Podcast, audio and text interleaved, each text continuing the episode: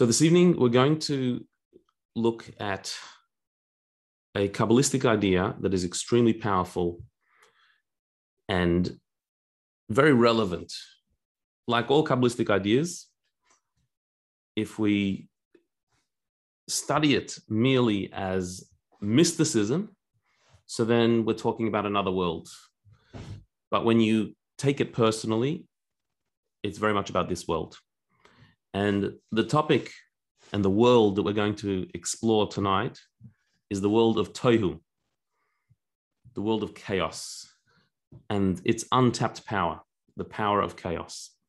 I think something that a reflection on recent events in the world is that many of us, I can certainly speak for myself, had moments where we felt things may be slipping out of control.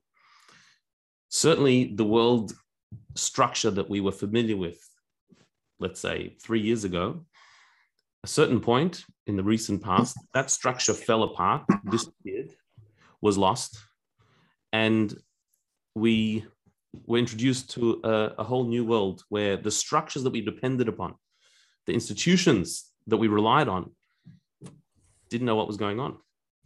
And that was certainly a, a feeling of chaos, an experience of chaos. And that's unsettling because we like our life to be quite neat and organized and predictable. We like to know what's happening next, know what to expect. And so when you experience this chaotic, uh, unexpected, out of control reality, we're not used to that and we're pretty shocked. And so we're going to discover this evening that that chaotic reality is never far from the surface. The facade of organization, of predictability, of comfortability that we have, it's very thin. And beneath it, there is a big, bubbling, chaotic reality that is waiting to surface at any time. And when it does, we don't know what to do. We, we, really, we really lose it very quickly unless we learn to channel that power, the untapped power of chaos. That's what we're going to explore this evening. And the way we're going to do it is by basing it on texts, on Torah and Kabbalistic texts, to understand the world of Tohu, the world of chaos. As always, questions will be welcome at the end. You're welcome to write them in, in the chat um, during the course of the class. Uh, and at the end, we'll go through all questions. You can write them privately or publicly. And, uh, and uh, you can also ask questions at the end if you'd like to unmute yourself at the end. But in the meantime, please keep yourself muted till we get there. So let's begin. Here is a, a quote from the Torah, the book of Genesis, a story about the beginnings of the Jewish family. In, in its third generation, Abraham, Isaac, and Jacob. Jacob was the third. And we're going to hear about the birth of Jacob and his twin brother Esau. The Torah says the following that, and Isaac prayed to the Lord opposite his wife because she was barren. And the Lord accepted his prayer, and Rebekah, his wife, conceived.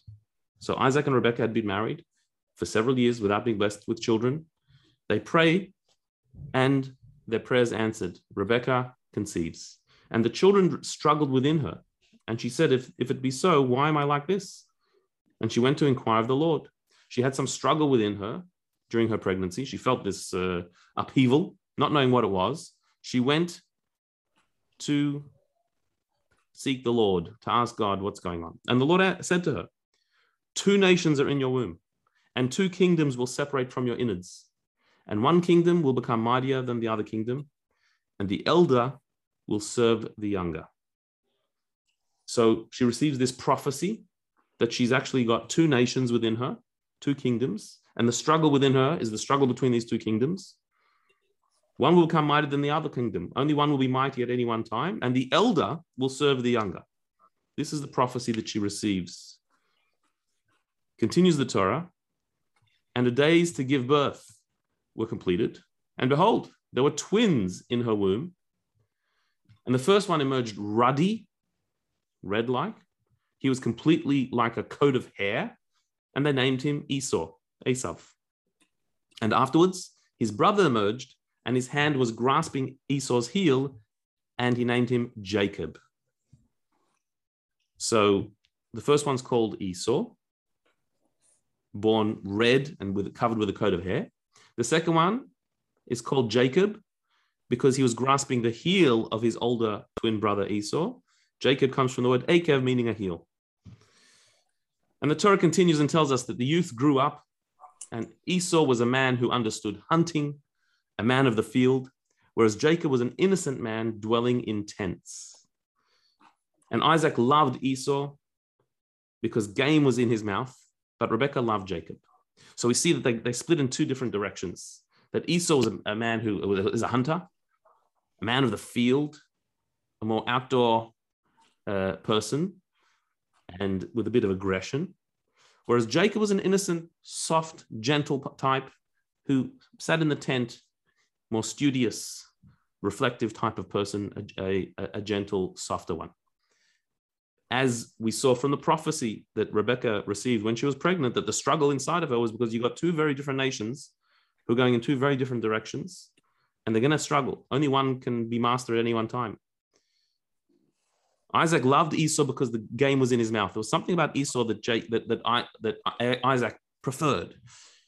His he was a hunter, he, so he brought game home. But uh, knowing Isaac being a, a more holy and spiritual type, there must have been something he saw in Esau that Rebecca didn't agree with. Rebecca, who had received the prophecy, knew that the younger will be dominant, the older will serve the younger. So she had a special love for Jacob. Now, there's a lot in this story, and we can go into the uh, family dynamics here of twin brothers who are very different. We can go into the uh, psychological impact of the father favoring one and the mother favoring the other. Did they know this? Were they aware of it or not? These are all fascinating discussions. But for the purposes of our discussion, we're going to look into the Kabbalistic interpretation of this relationship of Jacob and Esau, the two twins.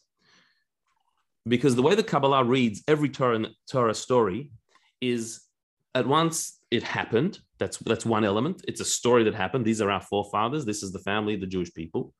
But these stories are not recorded merely as history.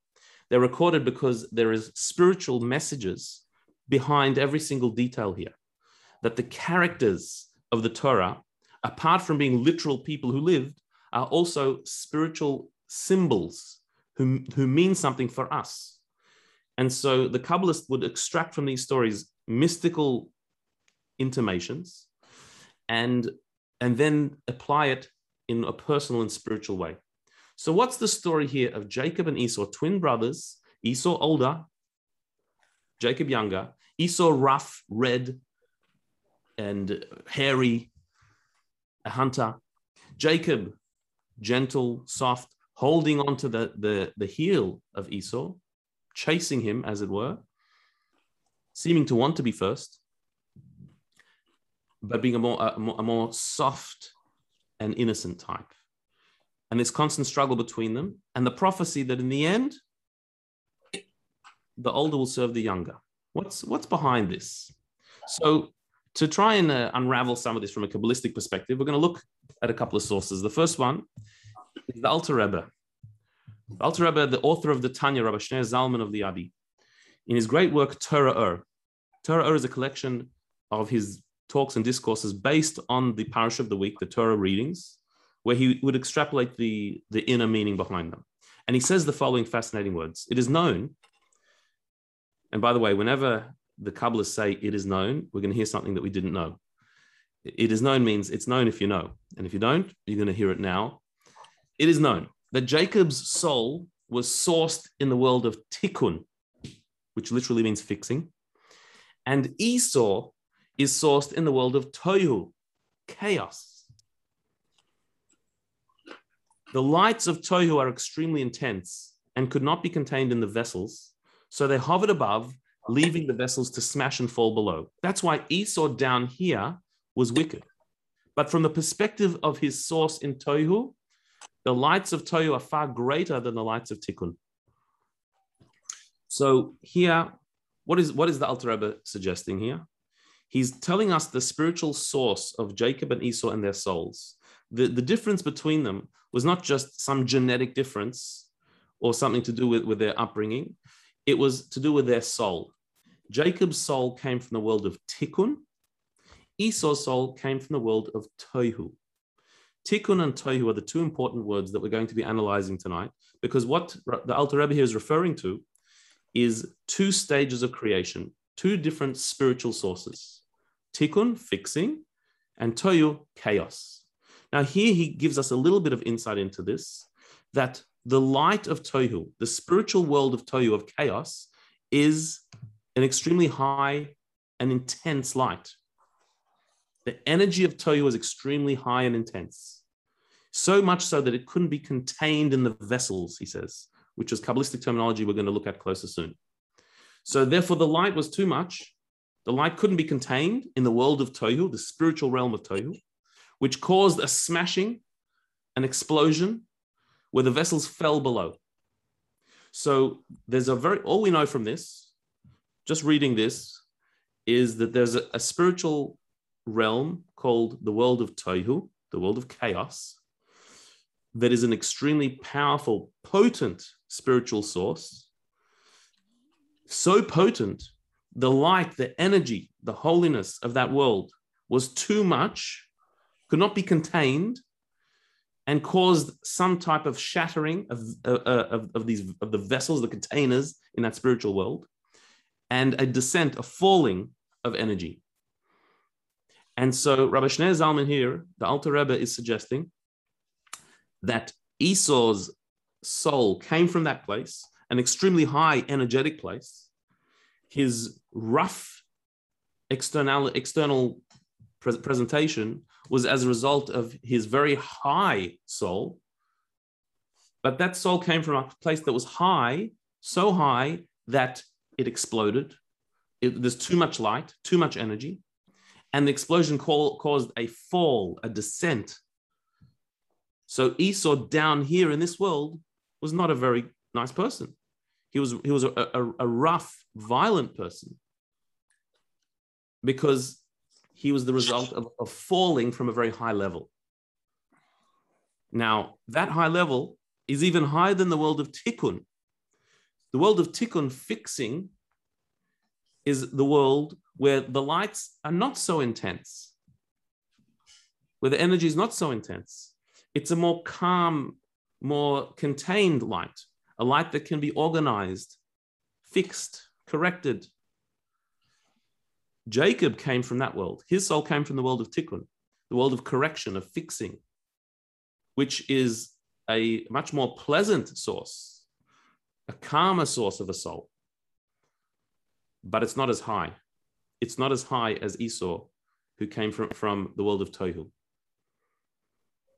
And so, what the Alter Rebbe has introduced is the idea that there are two types of souls there are Tohu souls and Tikkun souls. A Tohu soul is somebody who has a huge amount of energy and light, but it's not very well contained. And therefore, it can easily be corrupted, it can be misdirected.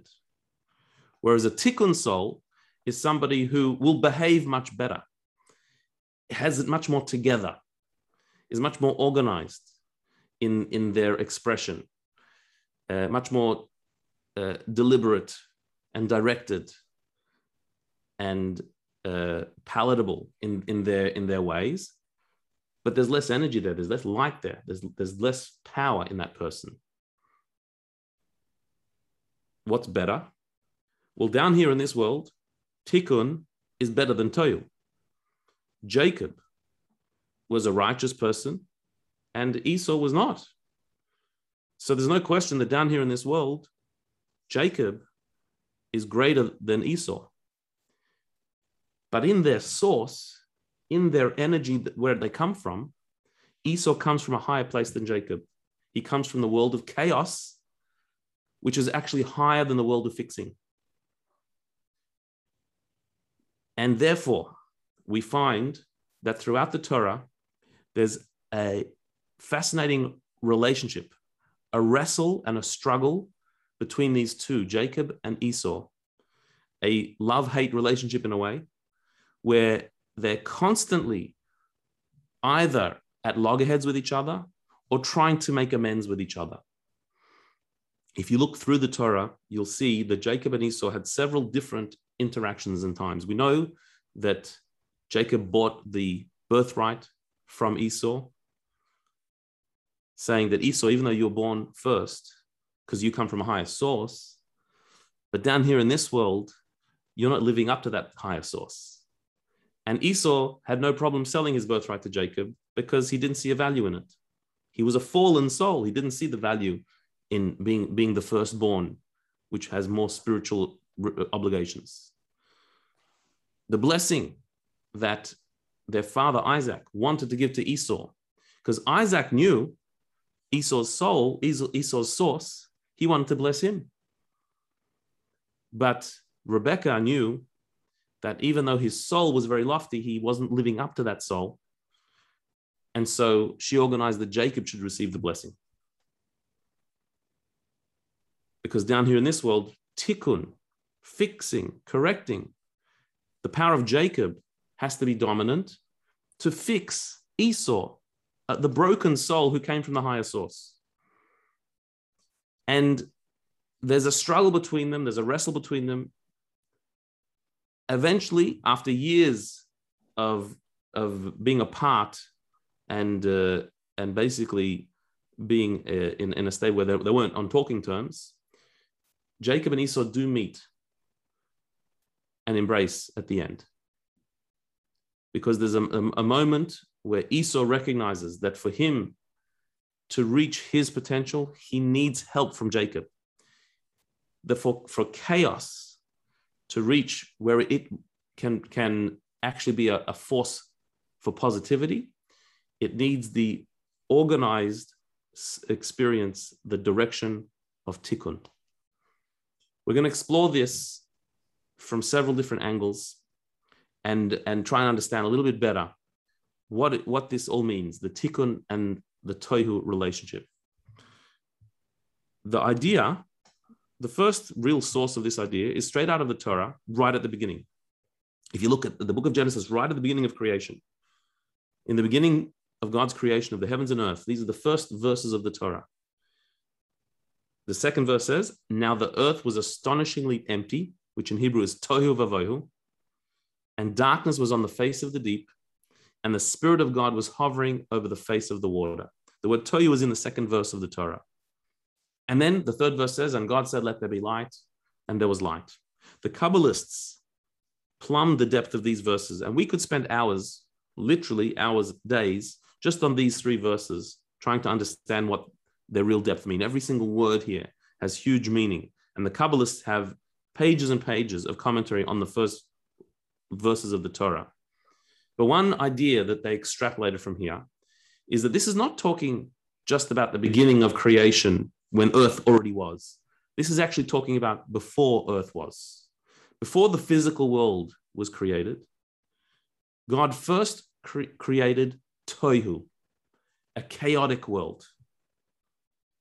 And only after that, he created a world of light, the world of Tikkun. So the Kabbalists, particularly the Arizal, Rabbi Yitzchak Luria, who we'll see a quote from soon, extrapolated the idea that in the process of creation, God started with a chaotic expression of divine energy.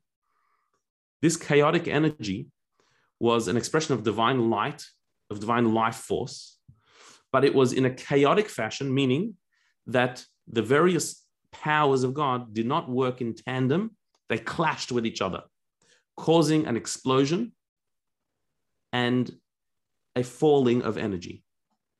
Then a second version was needed, a second attempt of creation was needed, the world of tikkun, where the same energies are a bit more muted slightly less energetic, so they should be able to work together in tandem, in a system. And the world of Tikkun appeared. Uh, if we look at, at the, the words of the Arizal himself, this is from the book Eitz Chaim, one of the foundational works of the Arizal's uh, teachings, where he describes it in these words Since the lights of Tohu were so intense and powerful, the vessels did not have the power to contain them, and the vessels died, meaning to say they fell below. The way it's written and the way it's described, it sounds like a mistake happened, which is, of course, ridiculous to say that God is creating the world, and in creating the world, he made one attempt by expressing his light, but it didn't work out. There was an explosion, uh, uh, they died, these, these energies. And so he had a second attempt where he did things more organized and a little bit less energetic, a little bit less powerful. The way it sounds like it was like we have to do plan B. Plan A didn't work, so we'll do plan B. But the Kabbalists explained, of course, that's not the case. This was a very intentional act. God created a world that didn't work. He created a, a mess of chaos that, that caused a, a, a smash, a collision, and and there was a mess there was there was debris falling down as it were. And then he created the power to correct to organize to fix that. The world of tohu of chaos that was never going to work. And the world of tikkun that will work. This was not a mistake.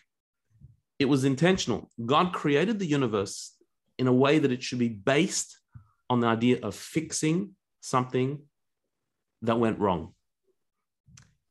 It wasn't mistaken that it went wrong. God did it intentionally. But what he but what that created is a world where it's all about fixing mistakes.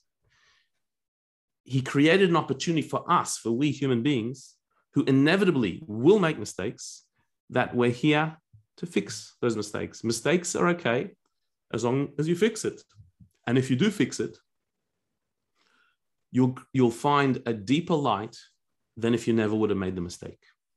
The lights of Tohu, the energy of Tohu, of chaos, of that chaotic world that preceded creation, are the highest lights coming from the highest place. But they're so high, they couldn't come down here in our world, not in a normal fashion. So all we have in this world from Tohu is the explosion, the mess that was created. But if we live a life of tikkun, of correcting, of fixing, of improving, of working, of refining.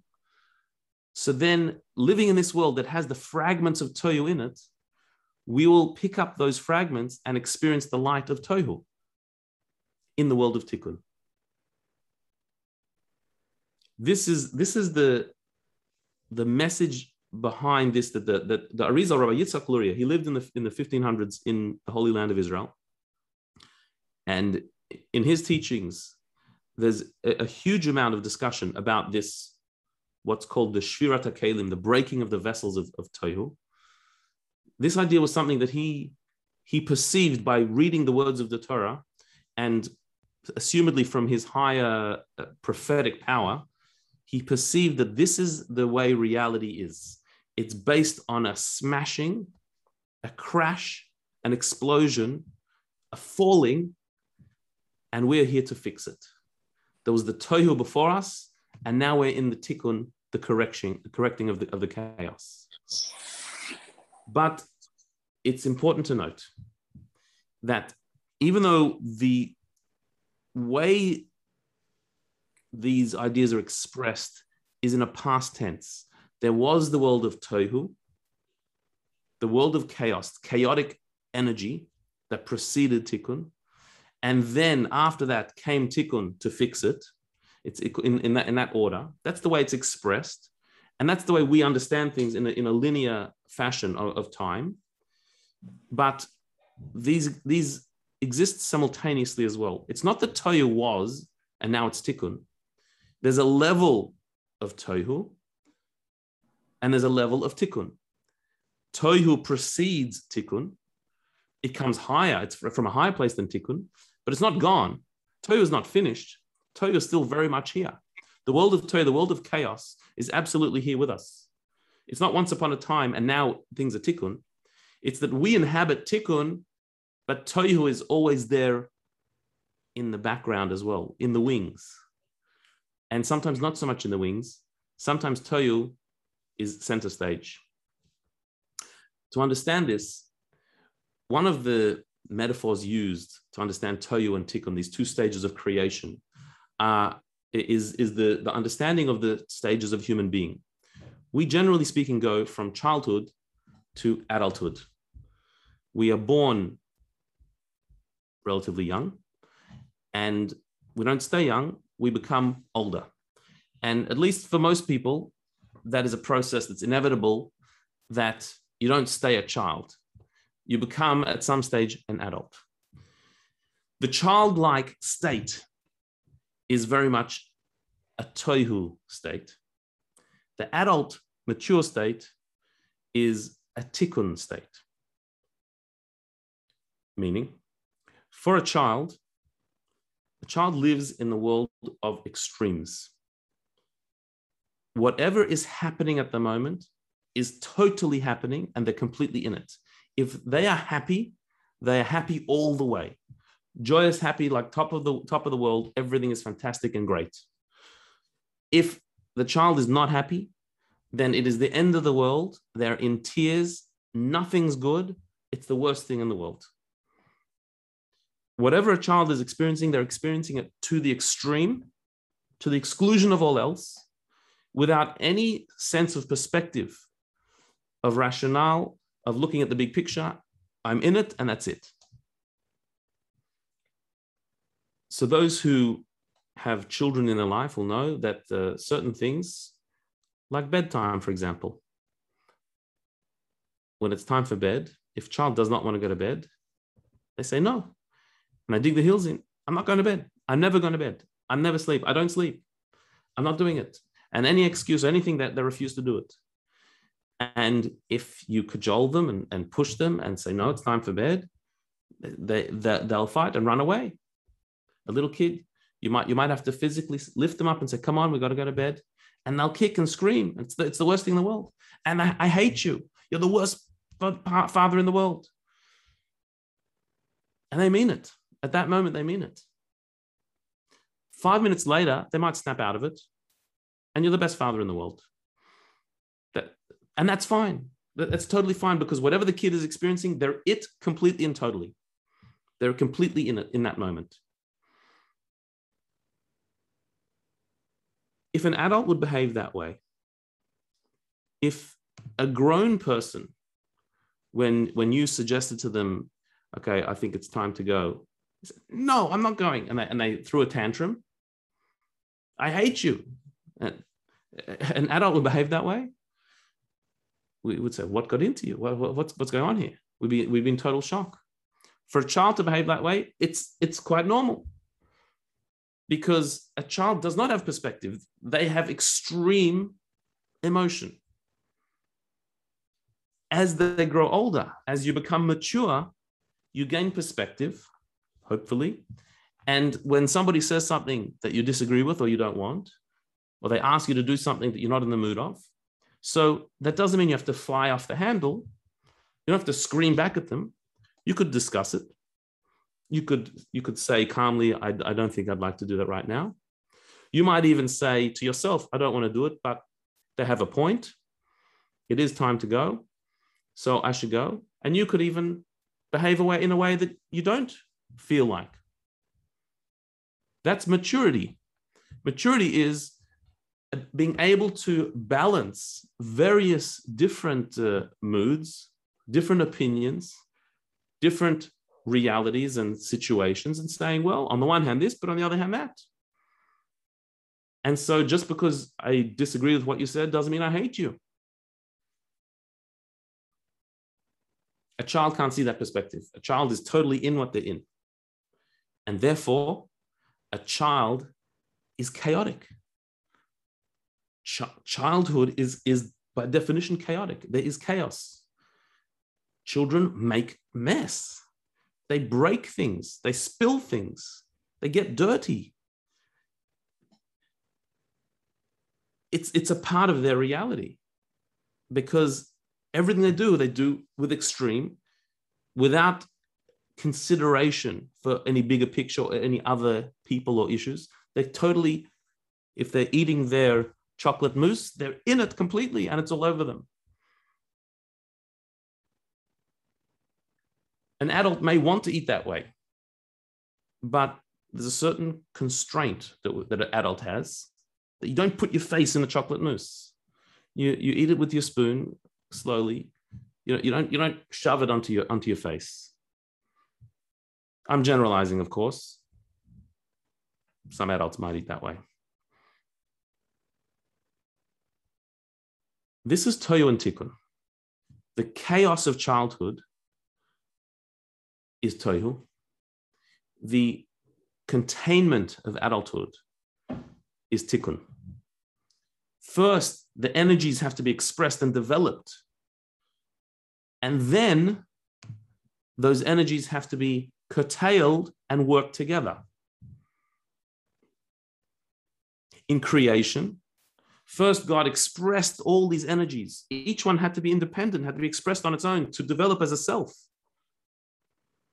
But when you're developing a self, that's at the expense of another self. And so there's a clash. Then there has to be where those various energies are curtailed and work in harmony together. And that's maturity, that's adulthood, that's, that's tikkun. The, the role of, of a parent, a teacher, a guide, an adult in a child's life is to bring tikkun to their tohu, to bring order, fixing, correcting, working together to the chaotic expression of a child. The challenge is that even though a mature person is tikkun, it's only the immature little people that are tohu. But in actual fact, under the surface, the mature person also has tohu. There's also tohu inside of us. There's a chaotic force inside of a mature person as well. The maturity is a, a veil, a facade that protects and directs and holds back the chaotic forces inside. But the chaotic forces are totally there. They haven't gone away. They're part of of you in your adulthood as well. You also have a childlike, immature energy in you. And when you're around the chaos of a child, it sometimes can ignite in you the chaotic in you. And sometimes an adult does not behave very maturely with the child. The child gets angry and the adult gets angry as well, and becomes a, a clash. The the childlike stubbornness comes out in an adult. Because we're around when we're around chaos it arouses our chaos as well. Because that tikkun is is the external expression but deep down there's there's a lot of chaos. There's a lot of tohu there as well. It hasn't gone away. It's always here. It's always beneath the surface And that's why we do see that adults sometimes go a bit wild, sometimes lose it. That, that, that controlled, uh, mature attitude can sometimes be lost um, as a result of traffic or overtiredness or pushing the wrong button. And sometimes suddenly this chaotic energy comes out in the form of a, of a temper, lo- losing control, kicking and, and screaming. It's, it's always there under the surface. The same is true uh, culturally, that the society that we live in is held together by a very vulnerable series of understandings, of conventions, of rules, of etiquette, of politeness, where we're supposed to behave in a certain way in order to be able to live together. We can't live together if each of us just does whatever we want. That's anarchy. We have to have certain rules of society so we can work together. But those rules are quite delicate. They only work as long as people keep them. When you don't take those rules seriously, then that delicate fabric of society falls apart very quickly and we retreat into anarchy. Think of a roundabout, a traffic roundabout at, the, at an intersection. A roundabout's an incredible thing. I'm driving that way, and that's the way I want to go. Somebody else is driving that way, and they want to go there. And so we reach a roundabout. And without anyone telling us anything, without any police standing there directing us, without a, a, a, any type of barrier stopping us, one person stops and lets the other person go. Why? Because they are to my right, and the person on the right has right of way. And so I stop and let them go. I, but I want to go that way. Why am I stopping? I'm in a rush. I don't know who they are. But I stop for them. Why? Because there is the rule that when you come to a roundabout, you stop and let them go. That's incredible. That's amazing that people behave that way. People actually do that. Admittedly, not everyone does. Some people don't. But enough people do to make it safe enough that I know that when I reach the roundabout, if not if it's my turn, I can go. And if it's their turn, they can go. But that only works because I trust that they are going to listen to the rule and they trust that I'm going to listen to the rule. In certain societies, that works. There are some societies that does not work. You need a red light. If there's not a red light, I'm going. And in some societies, red light doesn't work either. Even with the red light, I'm still going because I've got to go. It just depends how much tikkun and how much tohu you have. How much order is there? How much maturity, how much uh, sensitivity to the other is there in a society? Or how much just chaotic, I'm here and I'm doing what I want?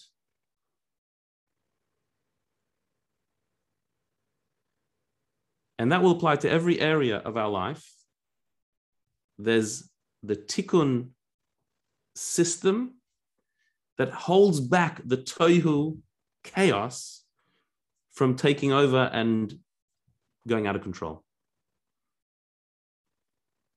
This is at the basis of creation. God created the world with tohu, a chaotic energy, which chaos left on its own causes collision, smashing at the roundabout and in the primordial lights of creation. Tikkun gives order gives healing, cooperation, working together, space for other, holding back that chaotic energy. So if we look, we'll see that Tohu and Tikkun are the two sources of various different realities in our world. And here's, here's just a list of a few, a few examples. Tohu is the source of chaos. That's what the word means. Tikkun is the source of order. Tohu is the source of animals. Animals are tohu. They are chaotic. They are instinctive. They're powerful and strong. They, an animal does what it does, and that's all. An animal has its nature, that it was created with, and that's what it does. Humans are from tikkun. Humans are multifaceted. Every person, every human being, every single one of us have so many aspects to our life, so many things that we can juggle at once, so many personas that we have, so many hats that we wear.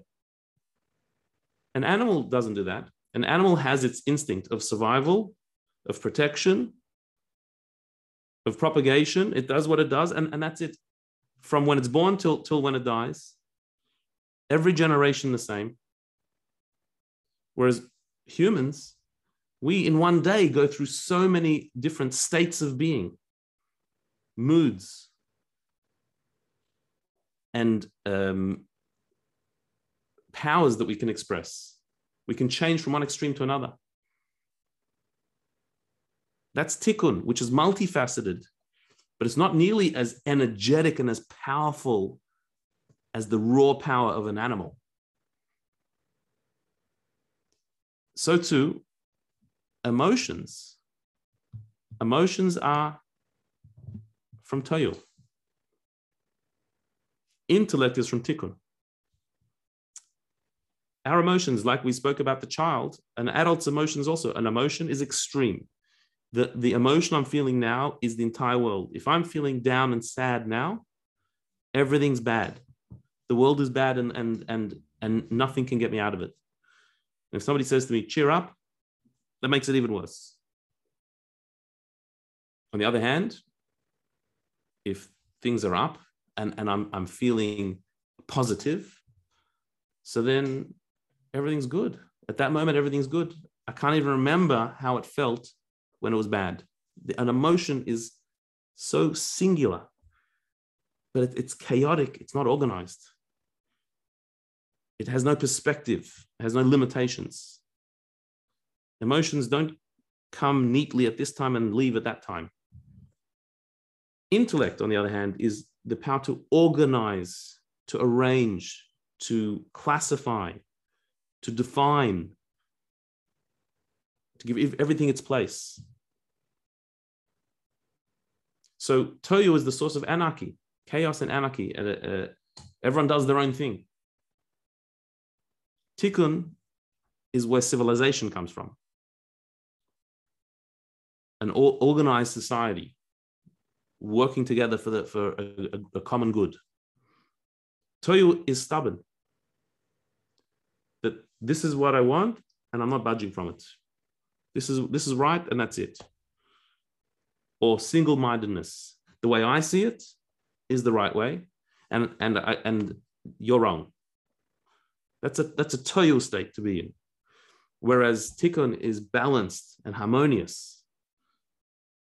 That I can work with you. I have an opinion, you have an opinion. We can work together. I'm a bit right, you're a bit right. So together we can we can we can come up with something greater. We can work together. Childhood versus adulthood. Childhood is tohu, is the tohu time of life when emotions are going to extremes. Whereas adulthood is the tikkun, held back, refined time of life, maturity. Extremism is tohu. An extremist, where there is one issue that they believe in, and they de- dedicate themselves to that one issue, and there's no gray area, it's black or white. That's a tohu state. Whereas nuance, subtlety, the ability to see the relative power of one thing over another and the, the, the two sides of, of a story. That's a tikkun state of mind. And therefore, within each one of us, we have an animal soul from tohu and a divine soul from tikkun. We have a part of ourself, of our persona, which is the animalistic soul. The Kabbalists called it the nefesh abahamis, the animal soul within, within the human being.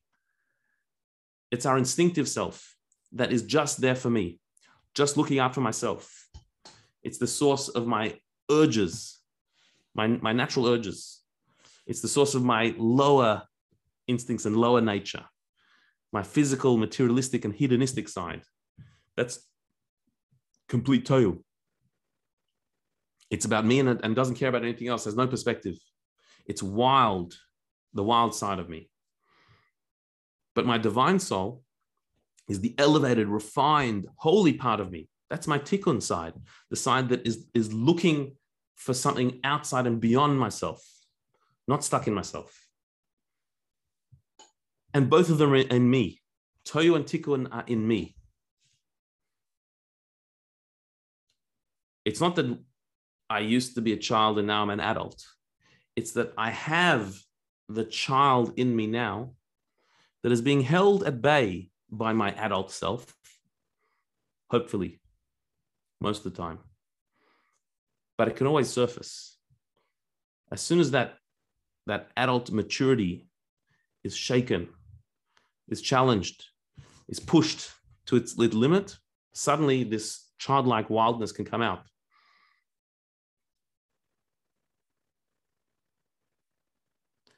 And that is not always bad.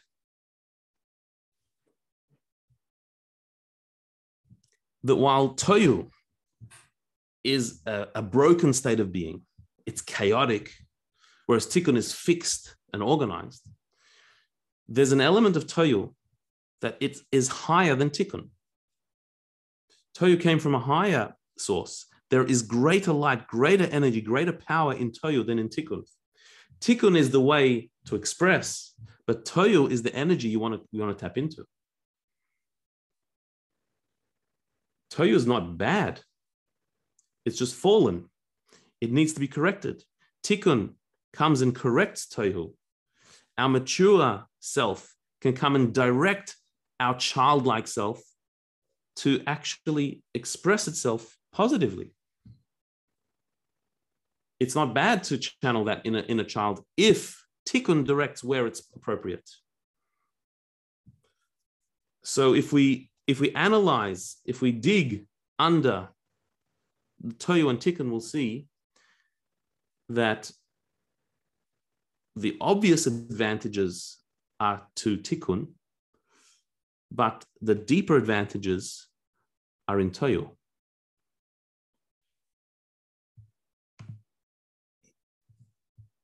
If we look here, we see that you have a tohu side and you have a tikkun side. And each one of those sides of you has strengths and weaknesses. And they're exactly corresponding to each other. The weaknesses in your tohu are the strengths in your tikkun. And in fact, the weaknesses of your tohu side are the flip side of the strengths that tohu itself has. There are weaknesses in your tikkun side, which are the flip side of the strengths of your tikkun side. Let's have a look. Look at your tohu side. So it's got certain weaknesses. It's wild, out of, out of control. It's the side of you that snaps, that says things that you didn't think before speaking and gets you in a lot of trouble, can cause you to say words that are extremely hurtful and you didn't really mean, causes you to steamroll and not give any any space to another. So you're wild, unsociable. It's the part of you that has no consideration or connection to the other, is, is completely self absorbed with just your way of seeing things. Can't see beyond your perspective and is therefore pushy that anyone else just needs to get out of the way of what I need and what I want and what I think is right. That's that's your tohu side, the, the, the wild and chaotic side of your personality. Look on your tikkun side, the exact opposite of the strengths of your tikkun side. The strengths of your tikkun side is you're strategic, meaning that you think things through, you have a plan, and you become organized.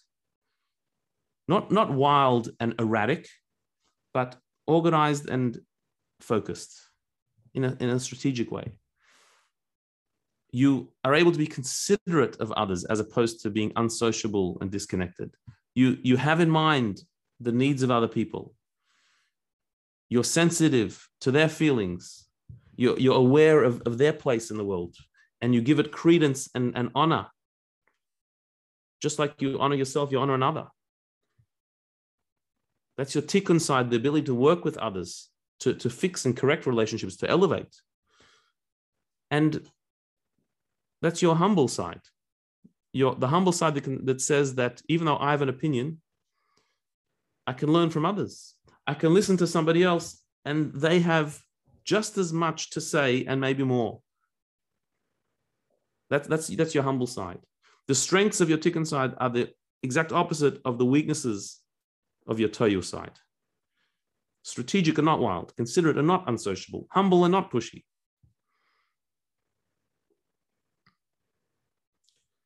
But at the same time, your Tohu side has certain strengths, a certain power that Tikkun cannot compete with. Your Tohu side is energetic. It's, it's got it's got energy, it's got momentum. It's like the animal drive that is so powerful, so overwhelming. It's a force to reckon with.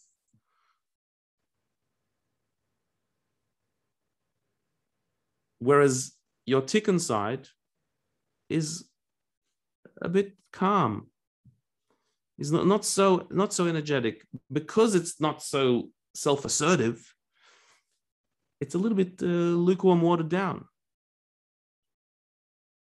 Your your Tohu side is individualistic. There's something that only you can bring to the world in the Tohu world. There's a, there's a, a the, the Tohu element of you is, is about you asserting yourself. Whereas your Tikkun side is much more conventional, is much more interacts with the world around you, compromises. So it's not quite as individualistic. Your Tohu side is determined. It will not budge. It's going to go to the end. Whereas your tikkun side is contained, it, it, it holds itself back. And so, if you look at these, these four squares, each one is parallel to the one next to it and the one above it and below it. The weaknesses of your Tohu side, your wild, unsociable, and pushy self, is the flip side of the strengths of your Tohu side your energetic, individualistic, and determined self. It's the same thing. The weaknesses of your tikkun side, your conventionalness, conformity, your lukewarmness, not, not, not, so, not so energetic, your containedness, you're held back, not, not, uh, not pushing till the end. Well, that's the flip side of your strategic, considerate, and humble self. It's because you think a bit too much and you plan a bit too much that you're not so spontaneous and original because you're considerate so you're not so individualistic and a bit more conventional. Your humility holds you holds you back to be contained. The strengths are the flip side of the weaknesses and the weaknesses are the flip side of the strengths on both sides. And so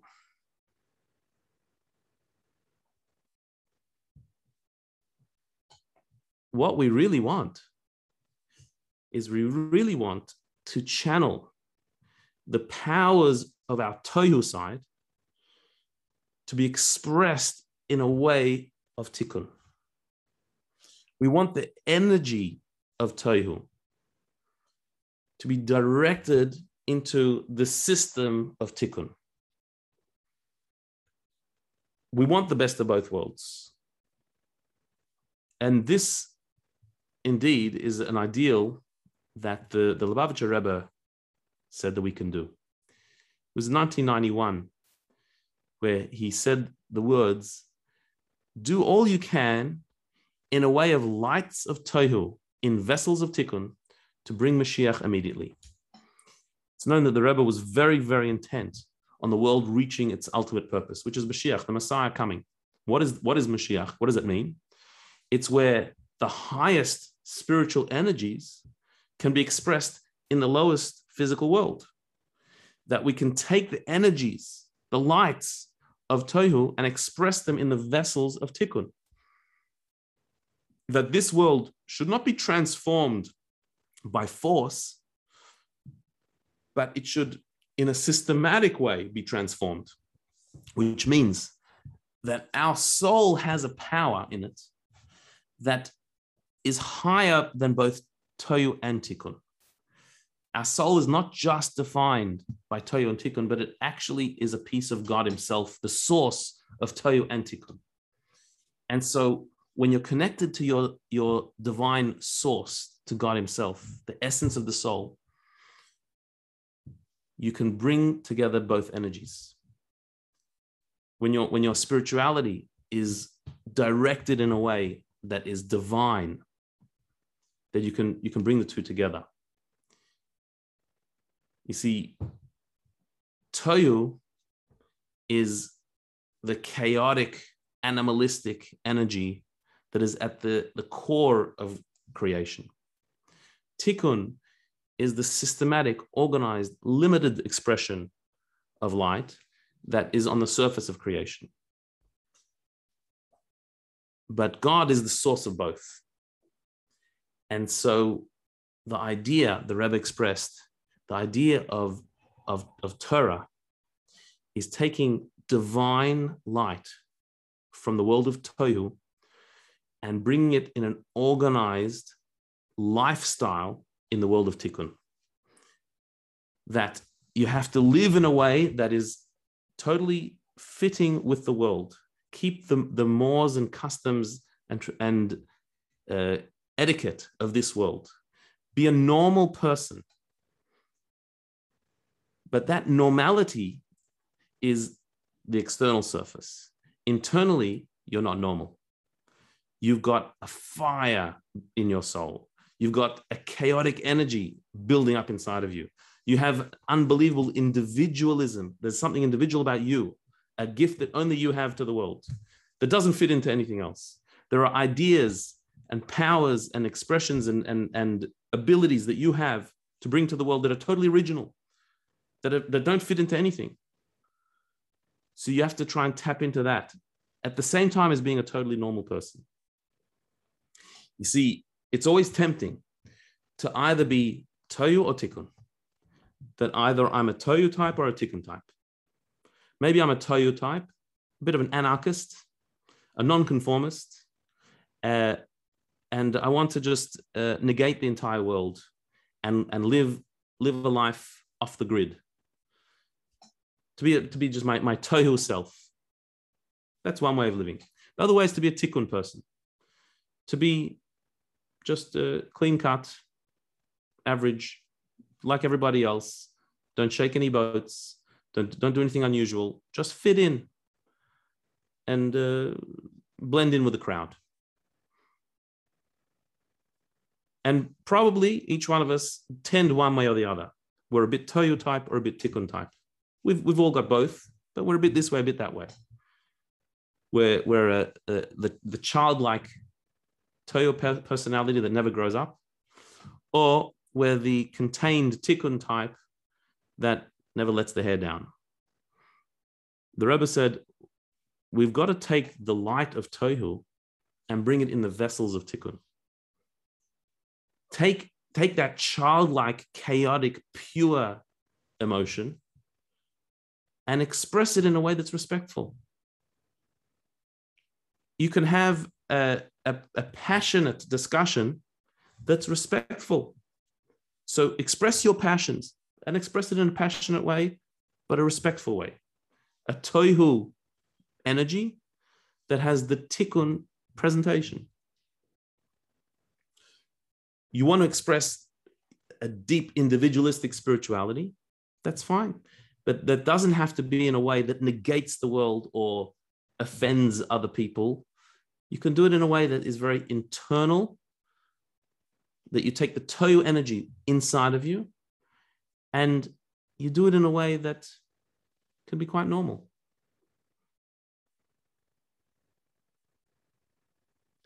And this is ultimately what will bring Mashiach. Mashiach is where we have the highest spiritual energy, that deep individualism, and it's totally a part of this world. It's not contradictory to this world at all.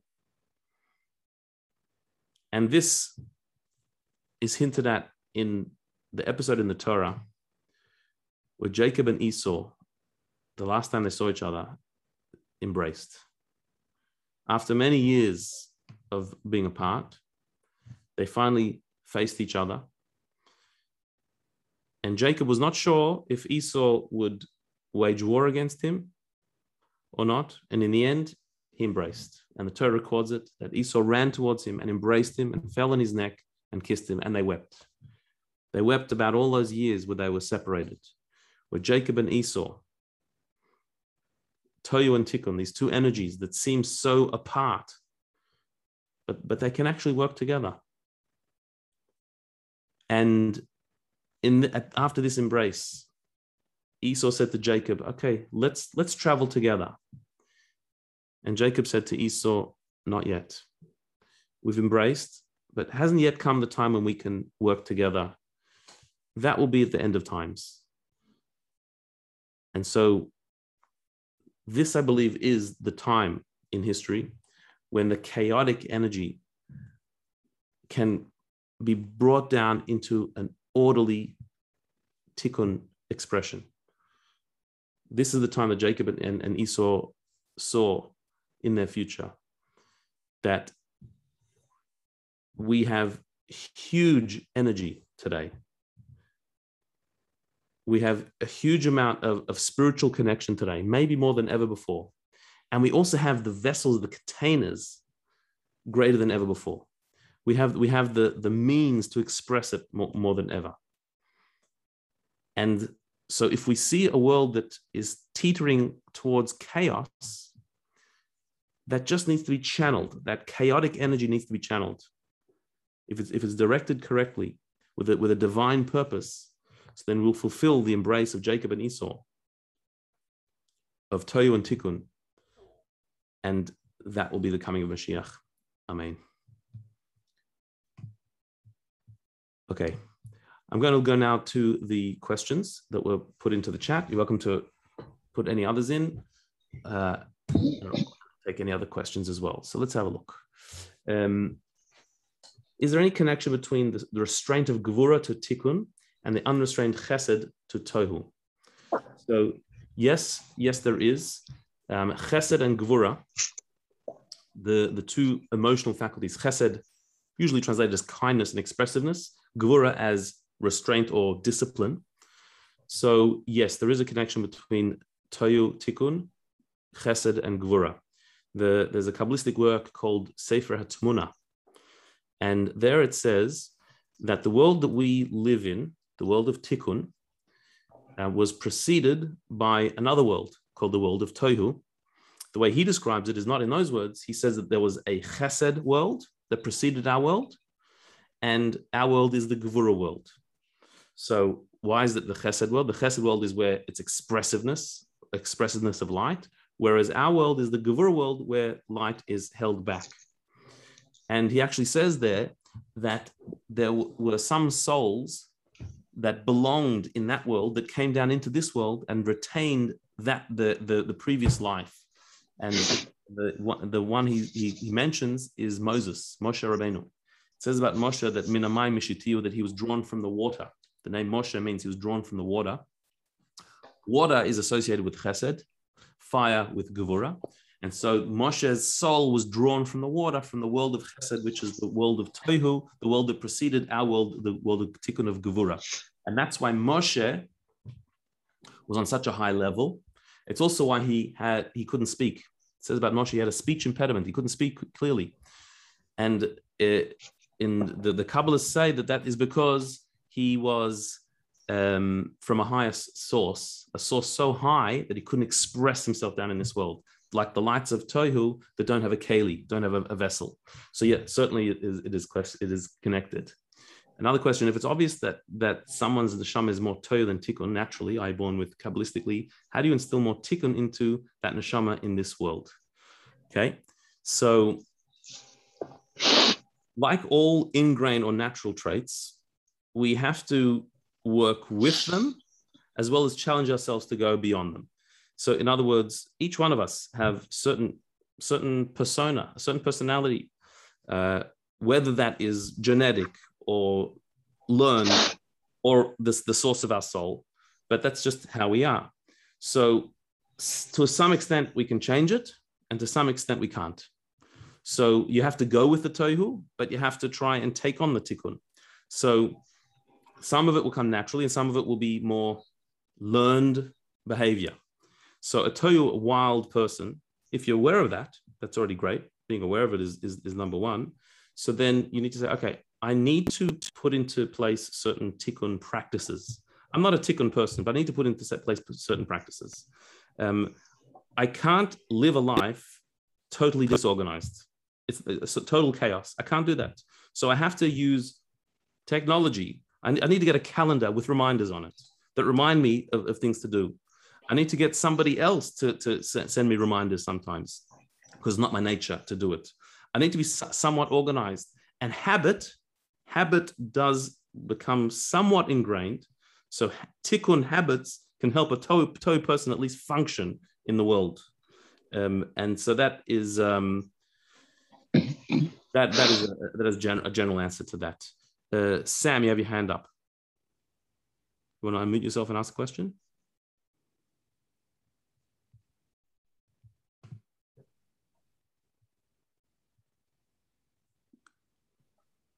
If you'd like to, you can. Otherwise, we'll continue with questions, uh, and we'll come back to you if you if you want to unmute yourself. Um, another question here: Do Tohu and Tikkun at all correlate to masculine and feminine polarities? So I wasn't sure if I wanted to get into that um, uh, or not, but, but certainly yes. Um, certainly, the world of Tohu is kabbalistically also called the world of circles whereas the world of tikkun is the world of lines. And circular energy is feminine, linear energy is masculine. And so the tohu, um, raw emotion energy, is more feminine, and the tikkun, more organized, uh, rational energy, is more masculine. How that translates into men and women in here, of course, each one of us have both masculine and feminine um, energies towards us, it, within us. Um, but yeah, the, there there is definitely a a line circle uh, um, contrast going on with the tohu versus versus tikkun. Um, now, an, another question: When the twins were born, why did they name him Esau and he named him Jacob? Um, it does it does say that in the um, in the uh, in the Torah. Um, uh, the, I can't remember. There is a, there is commentaries on it, but I can't remember what they say right now. I can have a look. Um, Jacob's descendants have more tikkun and Esau's more tohu. tohu. So, yeah, there isn't there is an idea that the Jacob's descendants, which is the Jewish people, um, our mission is to bring tikkun, which is a pur- purpose of, um, into the into the universe. Um, Esau's descendants um, are, are, usually identified as the Roman uh, Empire, um, which was brute force and strength, um, in some ways, they, they, they, had organization, but um, but as far as purpose um, to the world, that that is uh, that is the inheritance of Jacob. Um, so, is it problematic to believe that the shattering of the vessels was a mistake? Could the divine have still been in, in, in development energetically like a child? So, no, no, no move, no, no divine move can be a mistake. Um, everything God does is is intentional and exactly supposed to be that way. Um, so, um, what God was doing was introducing the ability to make a mistake and then correct it. If God didn't create that possibility, then we couldn't do that. We, we can't invent fixing. Um, God had to invent fixing. But to do that, he had to do something that was deemed a mistake, uh, a, a collision. And so it's not it's it it's not um, it shouldn't trouble us to say that, that it wasn't a mistake. This was an intentional mistake, and and the source, therefore, of all of all other mistakes. Um,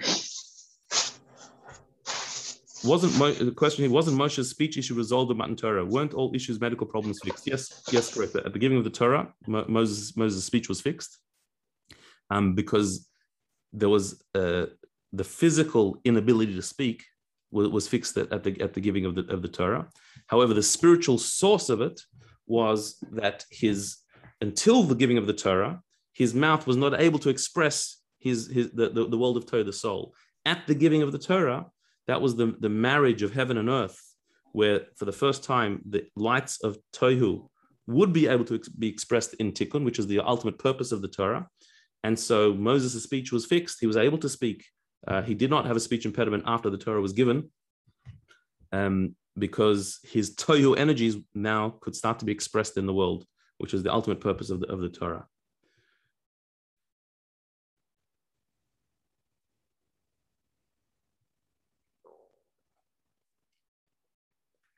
Okay. There's another question here. Are Tohu and Tikkun part of the character of the divine? Is God more Tohu or Tikkun? Is God's wrath Tohu and mercy Tikkun? So any personality that we we give to God is what he took on. It's not his essence. God's essence is not is not definable and cannot be described in, in any terms. However, out of love for us, which is also metaphorical, but because he wants to relate to us, so he takes on personality traits, um, and we are in his image. So um, the the Tohu and Tikkun energies come from God, and they, they are expressions of Him. Um, it, eh, can we say that God's wrath will the the the fallen state of the world comes from Tohu, and so um, we could say that when when things when we do not live in the Tikkun way, which means in a in a in, in a way according to the divine will, so then we invite the, the tohu energy into the world, which is the, the chaos into the world. So in that way, you could say that God's God's wrath, as it were, is brought into the world through our tohu behavior that doesn't have the tikkun uh, self control. Um, and final question here is tohu heaven. No, no. Um, it's the heaven what we refer to as as heaven well there, there's, a, there's a few different meanings of the word heaven. Uh, it could mean very generally the spiritual realms. And in that way yeah tohu and tikkun all they're all the spiritual realms. They're, they're, it's all a description of various spiritual realms. If we mean heaven as far as the the abode of souls where souls go um, uh, before they come down to this world and after they leave this world so then no they don't they don't inhabit the world of of tohu um, the the Garden of Eden, Gan Eden is is is Tikkun, is a part of Tikkun. The world of Atzilut is is the is part of Tikkun. Tohu preceded uh, is higher than those worlds uh, in its energy, but it's not it's not heaven where the souls go to. And if anything, Tohu is down here and and in here inside inside of us. And so our challenge is to hmm. channel that, channel our Tohu into the direction of tikkun. All right, we'll call it a night. Thank you very much for joining. And please go next week. We'll continue with more mind blowing Kabbalah. Thanks for being here.